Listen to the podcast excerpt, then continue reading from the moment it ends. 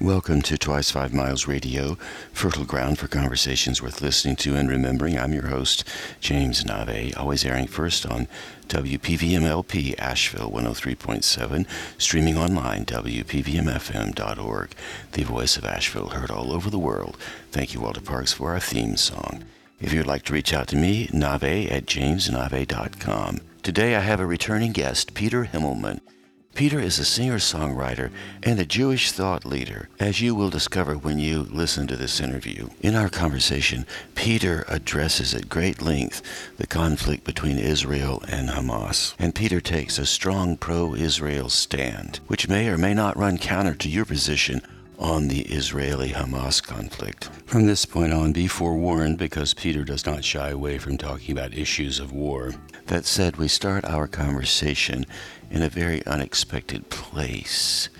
I ask him to reflect on nature, light, and the meaning of life on earth. So Peter begins by reflecting on time, trees, and midnight. What do the trees think about midnight? The way our time is set up, as opposed to a lunar calendar, it's very arbitrary that the new day begins at midnight. What happens at midnight? I follow a lunar calendar. The Jewish calendar is lunar. So the day begins when the sun sets. So the new day begins when it gets dark, let's say on Friday night and the day ends when a new day begins 24 hours later when the sun sets again. And that 24 hours is a completely random division. It means nothing. But I, I would say that given the movement of the planets, which is how we humans keep track of anything, whether it's sands in an hourglass or the spinning of the earth, there's something that is actually happening relative to our being motionless. Something's happening in motion around us. And I would dare say that the trees are very aware of that in, in whatever way trees are aware of anything. And whether the trees are concerned about the machinations of human beings, there are wars and our grievances, our terrors, our hopes and dreams. I don't know about that. Probably they care as much about us as we care about their feelings, were they to have feelings at all. That this leads me more directly into your question. This is a portentous time or maybe that isn't the right word. A portent is sort of a warning of something that's happening. For me, this is happening now. From October 7th until now, my life has been entirely changed. You know, I have friends and family by not six degrees, but maybe one degree of separation whose daughter had been tortured and killed. These people to me are, are family. So it's hard to sleep without thinking about them. About two months ago, I was in New York City and sort of randomly by by happenstance, although I, I don't believe in that. I always believe there's something providential pushing me in whatever direction I go. I was, I guess you could say, unfortunate enough to have seen that 45 minute film directly from the GoPro cams of the Hamas terrorists. I watched it volitionally. We sat in a conference room in Midtown Manhattan. You had to be on a special list. They checked you out. There was about 14 or 15 people in the room. And there was a naval commander from the Israeli IDF, and he was a military attache for the UN. And I'm going to try to do his voice as best I can. He was in full dress in a bank opened by the president of the bank who had flown in from Israel. And the naval commander's very somber tones, the whole the whole mood was grave. Uh, we welcome you here to uh, watch the presentation. It is uh, will likely be the most horrifying thing that uh, you've ever seen in your lives. It is uh, not a Hollywood movie by any means. It is uh, taken from four angles. The, the first angle is from the GoPro camera of the Hamas terrorists themselves. The other is uh, CCT uh, cameras of the Israelis uh, from uh, nursery schools and kindergartens and homes. The other from the dash cam cameras from mostly from people that uh, were killed or tried to escape from the Nova Festival. And the other is uh, iPhone cameras of the people that were being killed or taken hostage. Some of this film was taken on their iPhones by Hamas terrorists that the, uh, people had been killed. If you feel uh, that you need to leave at any time, uh, many people that have seen it do, please don't uh, be afraid. And uh, with that, use the film. You know, my friend asked me, well, how, how is this different? Let's say, how is it different from the worst kind of grotesque Hollywood movie? It is different in kind. It is categorically different. And I'm not going to give you any gory details. The worst part about it were the sounds. Some of the sounds were very prosaic. A radio playing in the kitchen in the morning. So you can imagine that the one of the terrorists had his GoPro camera mounted on his chest. And while he was quietly cutting through the screen with a box cutter, you could at first hear the radio playing some sort of pop music those two things side by side the normal life and the normal life suspended and destroyed in one brief 20 second thing it stays with you. I came home from that event and i stayed up late and i wrote about it and it was about two in the morning and you know i was sort of lost but i got into bed. My wife had been sleeping for a long time and I was just racked with sobs in a way that I, I haven't cried and I don't I can't remember how long and my wife was holding me. My daughter had warned me, don't see this. You're you're like a, you're sensitive. It's gonna break you. But it didn't break me. It just wounded me. Say more about the wounding. How did it wound you? That's a hard thing to watch. What happened in the wounding and how are you dealing with that sensibility and how do you frame that burden from the big picture point of view do you have a big picture point of view Yeah. that's more global in terms of all of the people that are involved in this scenario Yeah, I do have a big picture view, and I'll, I'll get to that in a second. If I don't, just nudge me and remind me. The way that I thought about it at first, and especially even on October 7th, we were in Brooklyn seeing a new grandson of ours who had just been born a day before, and everything was changed. So this incredible joy turned into this hammer down on our joy. And it reminded me I have my younger sister was killed in a car accident about 25 years ago or so. I felt like that except now encroaching on the question of, you know, broader world. Except right after October 7, there were protests starting all over the world, anti-Jewish, anti-Israel, before Israel even had done anything, before there were any incursions of any sort. And it was very much as though my sister had died.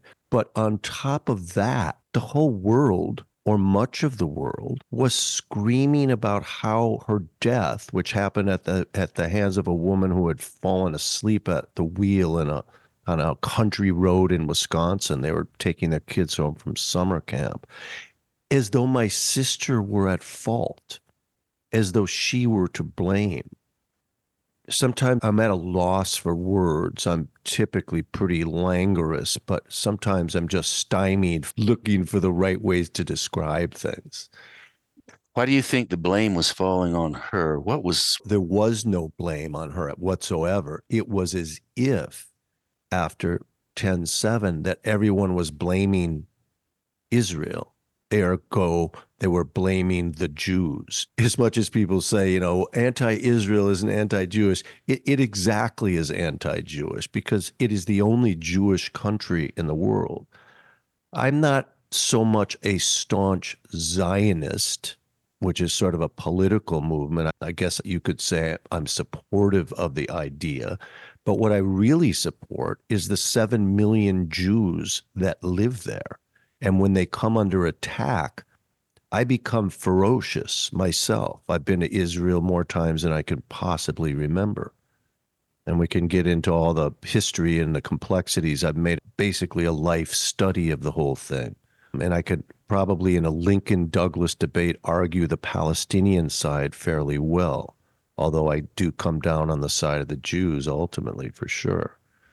On an emotional level, growing up in Minneapolis, where it was common for me to hear you effing Jew why do Jews have big noses? Because the air is free, and they'd throw pennies on the ground and say, Pick up the penny, you effing Jew, as if only Jews were interested in money. And then you'd either have to cower or fight. And I was a bit of a fighter. Not that it made it better or worse, it's just a choice that somebody made. I also believe in some way in what people call a genetic memory. We are moved and motivated by the same sorts of things that our ancestors have been motivated by.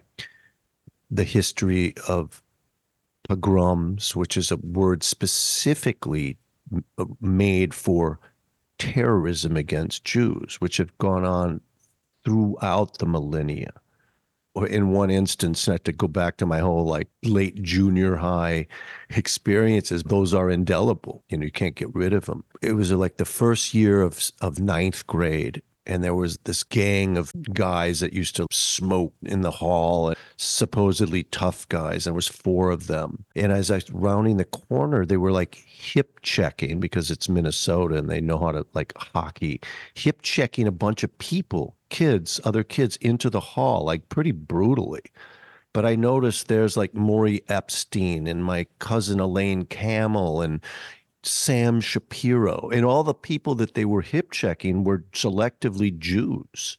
And I stopped in the middle of the hall in front of them and just stopped there. And one of the guys smashed me in my face. It was the first time I'd ever been hit roundly in the face. And my nose was gushing blood. And I didn't really start a fight with them. I just stood there and glared at them. And that was kind of the end of their hip checking it's a weird tribal association that I have when I see atrocities being committed against Jews. It's it's it's familial. Certainly doesn't make me insensitive to the pain of others. And this is a kind of a strange thing. Well, how can you be prioritizing your association with Jews and not have a universal consciousness. And to that, I say, you know, I love my brother, his name is Paul, more than I love my best friend, whose name is Jeff.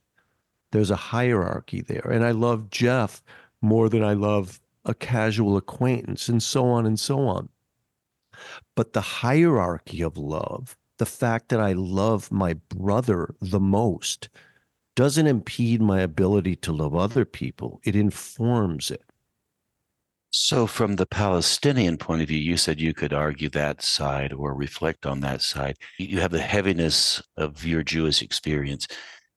Can you reflect a bit on the Palestinian point of view? How are you interacting with that, and what does that mean to you, or does it have deep meaning for you? Yeah, of course it has deep meaning. One thing that's not understood in our culture, especially in a left of the dial sense, is the history of Jews in the land of Israel. It was unbroken. You know, there was an exile, it was essentially a Greek and then a Roman exile. I am in America because of the Roman exile from Israel. That's a serious thing. I have been displaced 2,700 years ago. And all the peoples of the world have been moving around. The people that lived in Palestine were under the Ottoman Empire And for them, looking from their perspective, whether they were there for thousands of years or a hundred years, which is about four or five generations, it doesn't matter to them. People cannot even conceive of what a hundred years is like if you haven't lived a hundred years. It seems like an infinite amount of time. And the people that live there that were displaced by the British, by the emirs in the Ottoman Empire, the absentee landowners who had sold their land to Jews. It was never necessarily the people who worked the olive trees and so on. It's it's no different than in, in any other place. Any people that is displaced from their land, it's a horrible and unsettling feeling. I don't know it personally, but I know a lot of emigres, personally people from Iran that had been moved out. It's a horrible experience. The difference is, I guess, is that the governance of the Palestinians never allowed the people to reform a proactive, productive nation. The kleptocracy of the PLO, the merciless mafioso like behavior of Hamas and Hezbollah, Islamic Jihad, the Houthis, all of these are funded through Iran, which is a sophisticated first world radical Islamist theocracy. All of Hamas and all these different groups are taking advantage of the people that they supposedly ostensibly rule. They're taxing them. And what they're doing is staying in power by creating this everlasting grievance against Israel one thing they neglected to do is just build up their own society.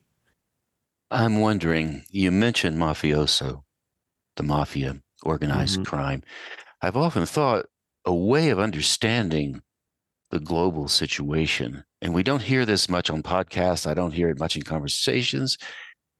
Yet, organized crime, the criminal syndicates, starting wherever you want in the world, they're well entrenched they seem to have more influence in all of this than people talk about.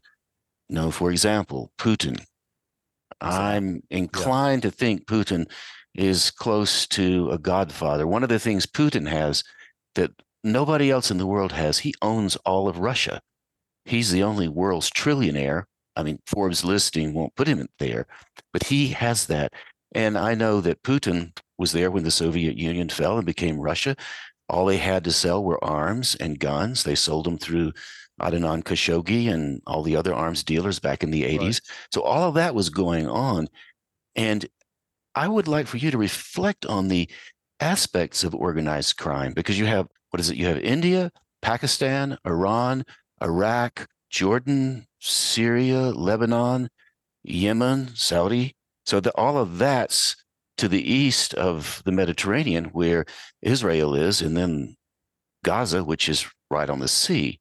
So when I think about what's going on in Israel between Hamas and, and Israel, I also think about the war in Ukraine, the, the global thing. So how does that all fit into this? I'm not a political theorist by any means. I'm a musician, but I do take a great interest in this, and I and my perspective is informed better than some, and a lot of this is gleaned from my own life experiences. If you look at the axis that's forming, you have sort of a syndicate that includes North Korea. It includes, as you just mentioned, certain parts of Yemen. It includes Iraq, certain parts, certain parts of Syria, because not everyone is allied with this access axis. You have Russia, you have China, you have people that are ruled by autocrats. I just have to make this comment or this caveat. There's there's so many people that I run into that are by nature reflexively anti-American. It's sort of a new thing. You see this on campuses, you see it on the streets. Uh, why are people supporting Hamas? Where does it come from? E- even people in Gaza hate Hamas, although they love what they did on 10 7. It's like something like 79% are completely supportive of whatever they were doing. Goes on and on and on. But they hate Hamas because their governance is so horrible and they're just ripping them off. The leaders of Hamas are all billionaires. I mean, that's a fact. And what do you see? You see these this axis like Putin, like you just said, a total fascism, a total autocracy. America is not that way. Australia is not that way. France, Canada, New Zealand is not that way. Germany is not that way. Great Britain is not that way. Is it fair to say that we have a better system? Does one deign, does one dare to say that it's better to have that system? I do. I spent three months touring in the Soviet Union in 1988.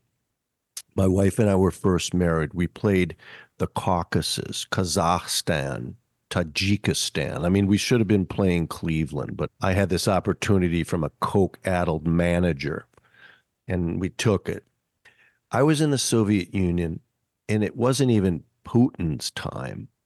I knew that if I were there, I would be tortured under the Kremlin in about five seconds. The lack of freedom, the total surveillance.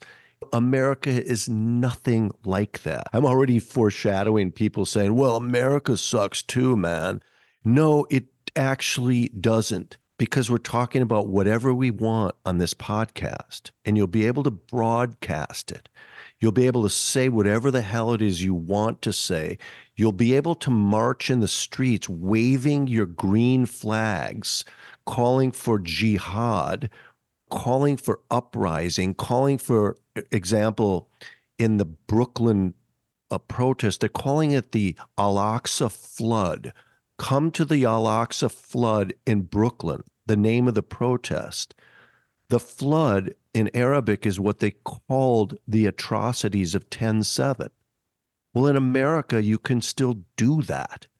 America is superior to many other countries, certainly in that axis. And if that's not your way of thinking, you everything I'm saying is going to just fall to the ground with a thud. What Israel is doing is protecting in some way Western liberal values. And if those values are not important to you, the freedom of the press, the freedom to speak your mind, the freedom to create a great life for yourself, to have ownership over property. If you think property ownership is sort of a bad thing, if you think the meritocracy is something that needs to be overcome, well, you're not going to understand Israel's position. You're not going to understand the power of innovation, of medicine, of technology, things that are proactive and help the world instead of terroristic acts that destroy the world. As I mentioned, a portent.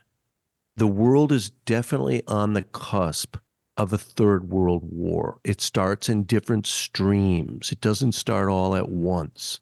The Houthis start blocking the Red Sea and blocking access to the Suez Canal. That's how things start. You could look around you. And Israel is sort of at the center of it. And sadly, the nations of the world, even those allied nations that I spoke about, United States and Britain and France and Germany, why aren't they taking charge? Why aren't they doing something?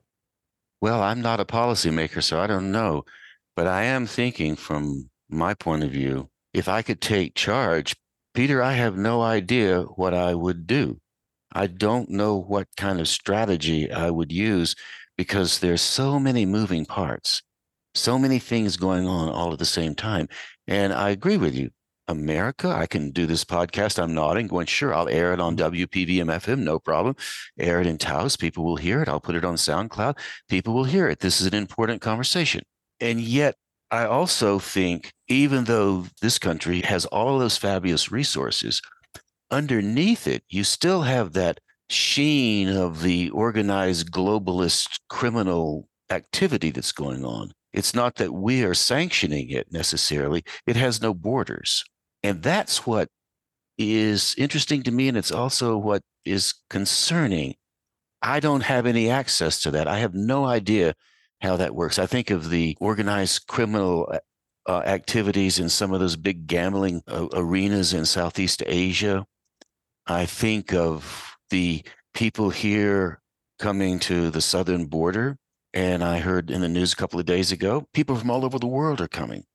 Mm-hmm. And I thought, you know, most of those people have hired somebody to help them get there. It's a huge organization that's running this. It's not just a bunch of random people that ride sure, on a train sure. and show up at the border and say, Here, pick me. It's very, very organized. And I thought, my gosh, people are coming from Africa, they're coming from Asia, they're coming from all over the place. They're showing up there on the southern border. Somebody is behind that. It's not just random folks who are a little dissatisfied with their neighborhood and they travel 12,000 miles to get there.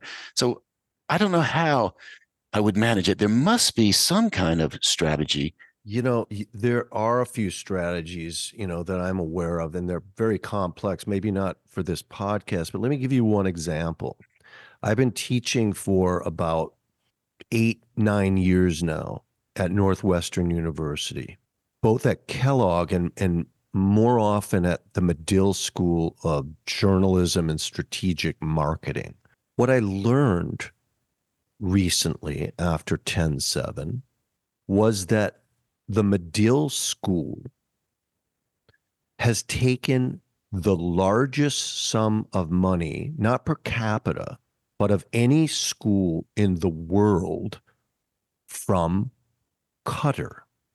Qatar is basically a slave holding state. They're not the good guys. The only reason that America's, you know, not sort of warring with them, a cold war or whatever, is that they've allowed America to use their their country as a as a base. And and Qatar is strategic. These people are so smart. Sometimes people have this idea that well, these desert dwellers, you know, it's a very prejudicial idea. These Iranians, Iranians, Hamas are they're brilliant people. They're organized. So what I learned was I don't know how many hundreds of millions of dollars Medill has taken from Qatar. And I spoke to the people that I work with there, and I just said, I'm out. I'm not going to teach at a school that takes money from Qatar. Qatar is housing Hamas, protecting them, weaseling their way into the West. Why do they give so much money to the Medill School of Journalism? Do you imagine? And this is a, apropos of what you said about a, a larger strategy. Al Jazeera is based and funded by Qatar. Of course, they want to influence young journalists around the world to their point of view. Qatar is a radical Islamist supporting country. This is what they do. This is what China does to a now to a lesser extent because they don't have as much disposable income, I suppose. And you're talking about influences that come into America whenever I see the name Qatar come across and they're and they're sort of managing the release of the hostages, sort of like, we'll handle this for you. There are two babies there. One is four and one is now uh, I think about a year and a month. Ariel and Kfir Bibas are their names. They're under tunnels in Gaza. I've recently written a song for them. Is anyone calling for the release of these young girls who are 13 and 18 years old that have been raped and molested? You call on the streets for a ceasefire. There was a ceasefire in place on October 6th. Hamas broke it. The people that are marching in the streets by the hundreds of thousands with their keffiyehs, they have no idea what they're marching for all of these people who are behind this that you're talking about, they believe as deeply in their cause as you believe in yours, I believe in mine. Are they completely wrong? I think a lot of people march, especially students. They march just the same way they used to wear Che Guevara t shirts. Che Guevara was good looking. I'm not being facetious. If he didn't have that cool beret, and smoked that cool cigarette. People that wore the shirts know nothing about Che Guevara in large proportion. He was a cool guy to have on your shirt. The 20 year old people marching with keffiyehs, how many of them understand anything about the intricacies of what's going on? The oppressor versus the oppressed. It's this two broad categories that have come out of academia the oppressor versus the oppressed. It's a tragically base way to look at the world. You and I, sitting in the comfort of our homes with an expensive microphone and a great setup, and you're going to Manila on a jet, you are part of the oppressor class. You certainly are. And the people that went to Brown that are marching in the street, whose parents paid for their kids to get in there, they are also part of the oppressor class. If you're deemed an oppressor, anything that happens to you is okay. Israel, with its success over 70 short years, a tiny country that you can cross from east to west at a narrow band on a 15 minute bicycle ride. But I would wager to say that the vast marching majority don't understand what's going on. How do those pictures of all those people come about, those dead and injured people, which is horrific from Gaza? Well, Gaza is run by Hamas. Hamas is very strategic. Yeah, yeah, Sinwar, the leader of Hamas, is known to be a literal psychopath, just like other politicians we might have in our own country and around the world. The plan, which had been going on now for 17 years to build this basically city underground that cost billions of dollars that could have been invested in making the Gaza into a Dubai, into something productive, was used to destroy Jews. The charter of Hamas calls for the death of Jews in Israel and Jews wherever they are in the world. Do people understand that? I don't think they do. How do the pictures come about? Well, they shoot the rockets from mosques and school. You hear that so often, you, you don't make sense of it. What does that mean? First of all, it's a war crime. And then, well, what do you do? Somebody asked me, well, Peter, what don't they have special forces that can kind of sneak in there? Don't they have some sort of technological ways to do that without hurting people? It's not magic. Of course, they're using every means at their disposal. But when you have a terroristic regime 1.5 kilometers away from you, what do you want people to do? What if it was your daughter under that tunnel system? It's war, a declaration of war. It's also something that brings you to new legal levels. You you're now under the jurisdiction of other rules. People understand that war isn't an operation or a skirmish. And those that don't understand it, well, why aren't you pumping in water and electricity? Just like we did for the Germans, just like we did for the Japanese. That isn't done in a time of war. Only Israel is asked to do that. I want to track a little more. When I was asking the question about mm-hmm. are they all bad, I was thinking more of not the 20 year old people on the street. You're 20, you only have so much education at 20 you have your entire life ahead of you. There's a lot of understanding that comes over the period of time a lot of evolution. I was thinking about the people that you said that are really smart. The leaders of hamas the leaders in iran. These people have a commitment something that's driving them good bad what's going on so now that? now now you're bringing up two difficult questions, good and bad. This is where we would take off. Do you believe that there's objective morality in the world? Or is it completely subjective based on the circumstances? I think it's subjective. And the reason I think it's subjective is because each one of us, we have to make that calculation on our own. And we're influenced by our history, our upbringing, our, as you said, our DNA theory of memetics, ideas are transmitted mimetically. Some people think by the DNA. If I do something enough, it gets into my system and I can pass it on to you. I think it might be subjective, or at least it's subjective on my part. I was asked about 17 years ago, maybe more, by this botanist friend of mine to come and speak at a high school. It was a high school for rich kids in in California, in Los Angeles. And what was the topic? Topic was is there such thing as objective morality? And this botanist was, you know, at the time he's 20 years older than me, so he thought I would be better able to relate to the kids, so he stood me up there. I was just kind of winging it. And I came to the school. It was in a gym. The kids were on bleachers. And I asked them, I just read in the paper that morning, just so happened, you know, I, I read in the LA Times, there was an article about a bus that had gone traveling in northern China.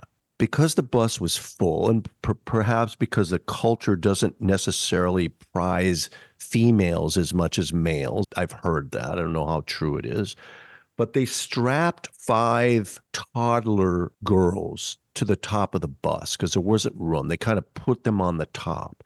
Well, the girls froze to death because it was cold. And I asked the students, is this right or wrong that they put the girls up there? And is it wrong? Well, 10% of the kids raised their hand, just 10%. Is it wrong? Was it wrong not to think about those girls and put them in the cold? What do you think, Navé? They put them up there for what reason again? Because they had to get them somewhere up north. I don't know why, or they didn't fit in the bus. So they put them up on top and they died. I would say that's wrong. There was a couple more little sort of ethics riffs that I got on, and they were basically the same 10 wrong, 90%. Can't say it's wrong who am I to judge was the 90% thing. Who am I to judge another culture of, in regards to those Chinese girls?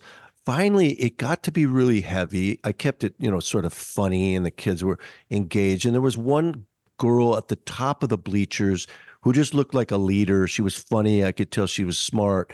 I said, okay, let's come down to the floor. Let me just put this thought experiment in front of you. Okay it's hypothetical. There were five teachers watching this and they were getting upset with me. I could tell. And I really didn't give a damn.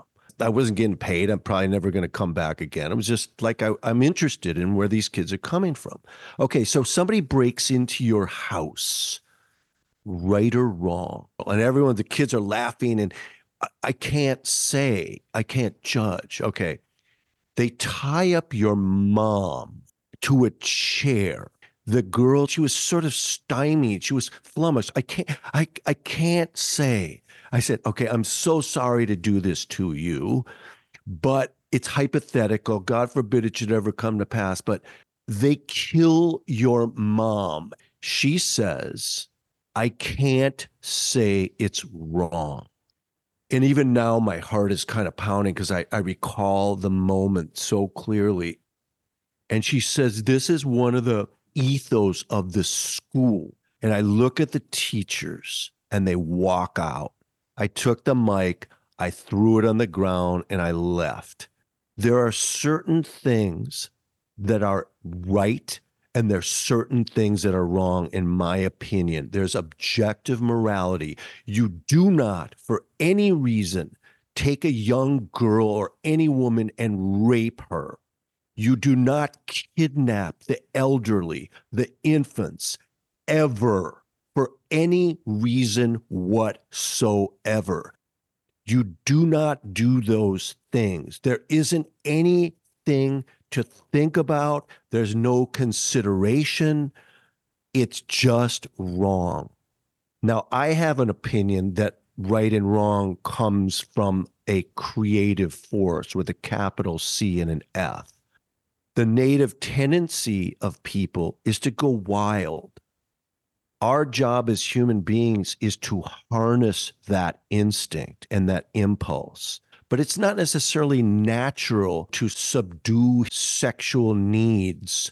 It's not natural for a person not to want to take something that's not his or hers. It's not natural to avoid stepping over people to get where you want to go, to becoming a fascist autocrat. You have to rein in those tendencies. And the people that we despise and we know who they are are people that did not do that.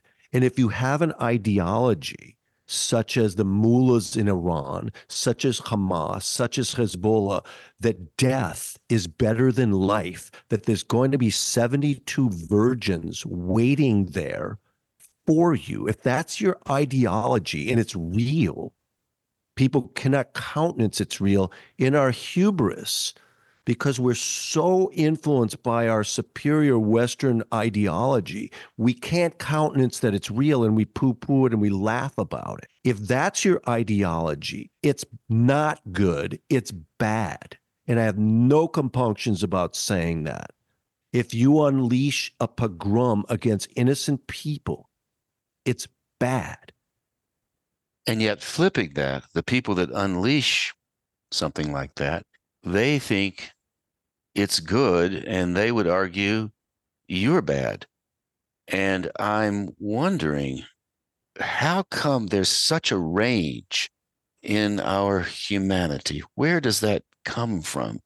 And I wonder, as I look out sometimes on the natural world, I see the deer go by. They're animals. I see the foxes, the coyotes, whatever happens to be out there. And, and we're animals too. We have a different behavior I don't think that we're animals. Well, I think animals in the sense that we belong on this earth Yes, as a spe- as a species, and I use the term animal Mhm. in the most uh, generous, comprehensive way of saying, okay, I'm looking across the drive at the deer that walk by.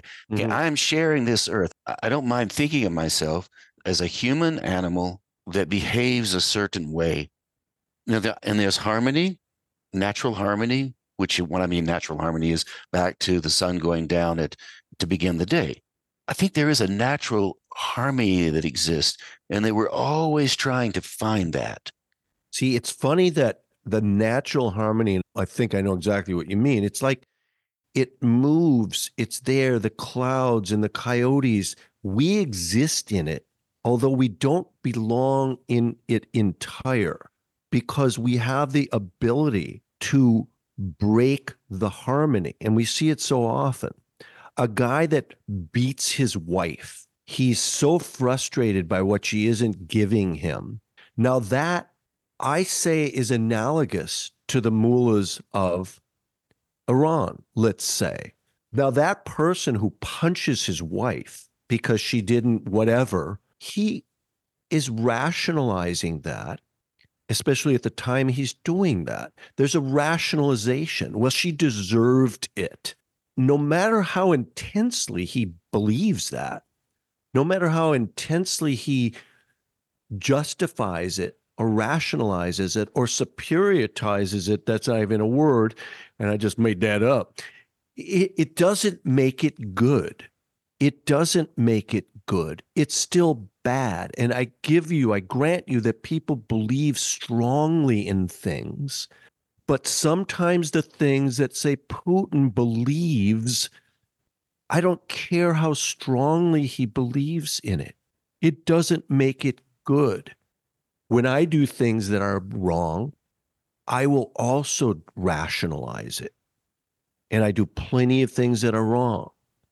But because I have a basis of objective morality, I can then later say that was screwed up and I can adjust. If the basis of your morality is inherently wrong, it rests on a foundation of murdering people in cold blood, that that becomes a proactive activity that you celebrate, that you need everyone to give you their money, to pay obeisance to you, or be, to become your religion and share your belief system. Well, that's just plain old wrong.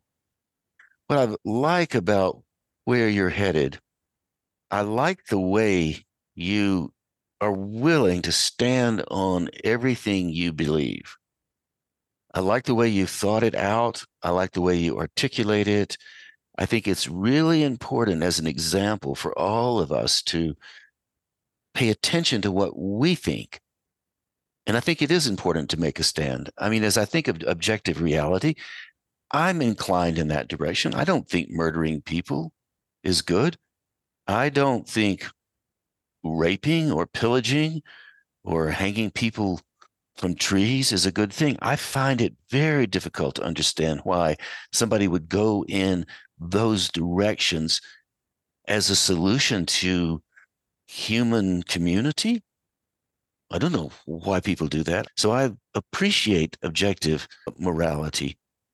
I also think I can understand why somebody might go off the rails and do something that I would find completely in the opposite direction. I am willing to say, okay, what's going on there? I may end up concluding that their actions are horrible and they're bad and they're wrong, but I'm willing to say, okay, wait a minute, what's happening here?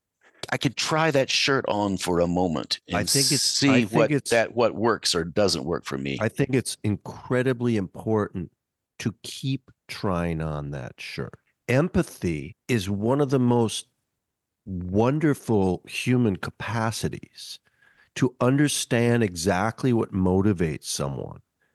It doesn't change that I can empathize with, let's say, Hamas. I, I understand if they are taking on this fundamentally cruel base and evil ideology, I can then understand, well, ergo, they would do X, Y, Z. Empathy doesn't mean agreement, it means understanding where people are coming from.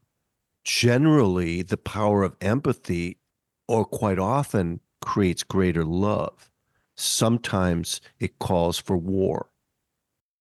I am using my social capital on this issue because I think it's coming our way. I mean, I've been in touch with military leaders from Israel, from the United States, for some weird reason, good friends in these positions. And I'm speaking to them twice a week. It's coming fast. And this isn't even delving into the election. Whatever it is that we've learned about how to love and how to be and what are those principles that are right we're going to really need to hold on to those tighter than we ever have at any point in our Mhm. lives Well, we may be looking at a hundred years or more of this disruption. We've got climate change. We've got people leaning in the direction of the authoritarian, totalitarian model. yep We have massive amounts of cash floating around the world, more billionaires than we know what to do with, and they are living in their own world. And the world has no rules, it has no laws, it has no borders. A friend of mine asked me the other day, Tony Houston, and he said, Well, I'm just concerned with the world. I mean, it's all just going to hell in a handcart. What can you do? I said, Well, if the earth disappeared tomorrow, the cosmos wouldn't notice. And I said, Then when it goes, we will only have the void. And I said, You know, Tony, come to think of it, there's more void than there is anything else. I said, So when I wake up in the morning, and this is back to the sunrise, sunset, I've always thought of the sunlight as abundant, but it's actually rare. There's not much light in the void. you talk about the void. The empty space isn't really void. It's impossible for a person to conceive of a real void because we can only think in physical sense. Empty space is plenty of something. Pre physicality pre space pre time which is totally inconceivable even a void by that definition is not nothing nothing has no definition and it you can't say that it has no definition because there you, you find it I'm still thinking about objective morality, and there's an objective something. It may not be morality. what does objective mean? So let me put my cards on the table. I hate to use the word God because it's an English word that is not descriptive. In other words, Christian anthropomorphic description is what the first thing that we think about a guy in a cloud. Judaism, especially the mystical dimension, has nothing to do with anthropomorphism, nothing at all. There's an expression called Ein Od Milvado. It means it's hard to even put it into English. There is none other than the oneness. That means that space isn't an individual thing, even the void. We are not individuals. We are projections of this oneness. There's nothing that's outside. The oneness both inhabits and transcends. Again, we can only use physical abstract metaphors because it's not physical at all. This this oneness.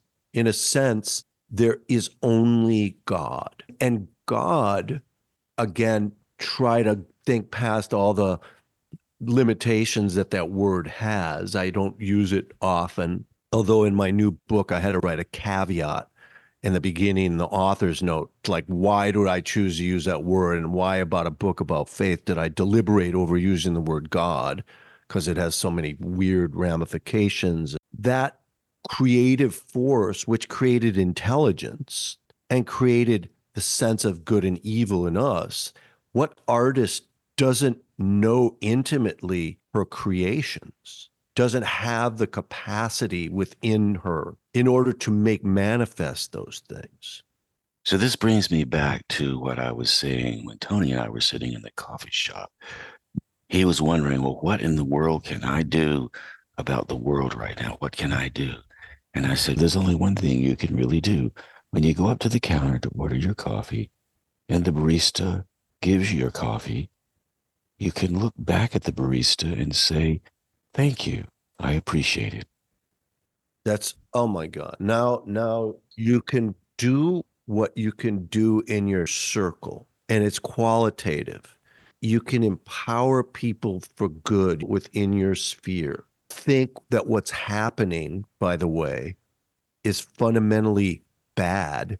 I think that it's horrifying there is a literal war and sort of a metaphysical war going on. Something broke on 10-7. It started with the Jews, as many things do, and it's breaking open, and people are going to have to take a side. That's a very difficult thing to have to take a side. Are you going to side with North Korea? Or Putin or Ahmadinejad or Sinwar? Are you going to ally yourself with them? And, and again, I guess most people don't really have to take a side. Most people just have to treat the person at the cashier nicely. Maybe that's a side that they need to take. I have no interest in politics, but I do have interest in upholding something that I believe is true. I do have interest in protecting people and using my voice to protect people that are innocent. Are the Gazan citizens that are getting killed, or most of them innocent? Yes. Do I think it's Israel's fault that they're getting killed? No. It's Hamas's fault. So if you have a fundamentalist belief that paradise is preferred over life, then it matters that you die more than it matters that you live. Yes, it matters very much that you die. There are strategies in place. One is very quickly is that Hamas takes the taxes from people on every fish that's sold. Israel needs to find some power, whether it's just little groups that can use military power to prevent Hamas from taking everyone's money. They have to take the money away from Hamas, and you need guns to do that. You need to create power structures that wrest the money away from this large power structure in order to free the people to some extent organized crime people like Tony Soprano and the you know the idea was they never deal with civilians. That's their ethos, whether they participate in it or not. Hamas doesn't have that. They're endangering strategically their civilian people so that their part of their war aim is to show the pictures of, of what Israel is doing. Mm-hmm. And Israel knows this very well to show to the world to gather more support for their cause. And I do have enough background to look at this picture and know I better be very careful about expressing how much I understand because I know I don't understand. But what I can do is I can take the side of the person right in front of me and somehow energetically, by making that decision to empathize, to say thank you, I have to believe, if you're talking about this great oneness, I have to believe the great oneness will appreciate that gesture as much as all the others. So, Peter, I just realized we are right at the top of our hour. Since you are the one right in front of me, thank you very much. And is there anything you would like to say before we go? Navé, I love what you do. I really do. I had a great time just hanging with you. As I, I love this. do. I love this. This is fantastic. Okay, my friend, I'll, All I'm right. off. I'm catching the flight a little later. Send me this some cool photos of Manila. Oh, okay. I have you been to Manila? No, I just send me something outside your I'll, window. s- I'll send you some stuff. Yeah, it's an Yeah. interesting scene. Okay, my friend. Thank you. Thank you, Navé. There you go, my friends. Thus concludes my conversation with Peter Himmelman. I will be thinking about objective morality for a long time to come. I'm still not sure exactly how to wrap my head around that. Time will tell. Meanwhile, thank you for tuning in to Twice Five Miles Radio, fertile ground for conversations worth listening to and remembering. I'm your host, James Navé, always airing first on WPVMLP Asheville 103.7 and streaming online WPVMFM.org, the voice of Asheville, heard all over the world and on other community radio stations like KCEI, Cultural Energy Radio out of Taos, New Mexico. Thank you, Walter Parks, for our theme song, walterparks.com. You can reach me at nave at jamesnave.com. Thank you, Devine Dial, for managing WPVMFM and Robin Collier for managing KCEI Cultural Energy Radio out of Taos, New Mexico. So, thanks again for tuning in. I really do appreciate it, and I hope you come back very soon. And until then, I'll catch you on that turnaround somewhere down the line.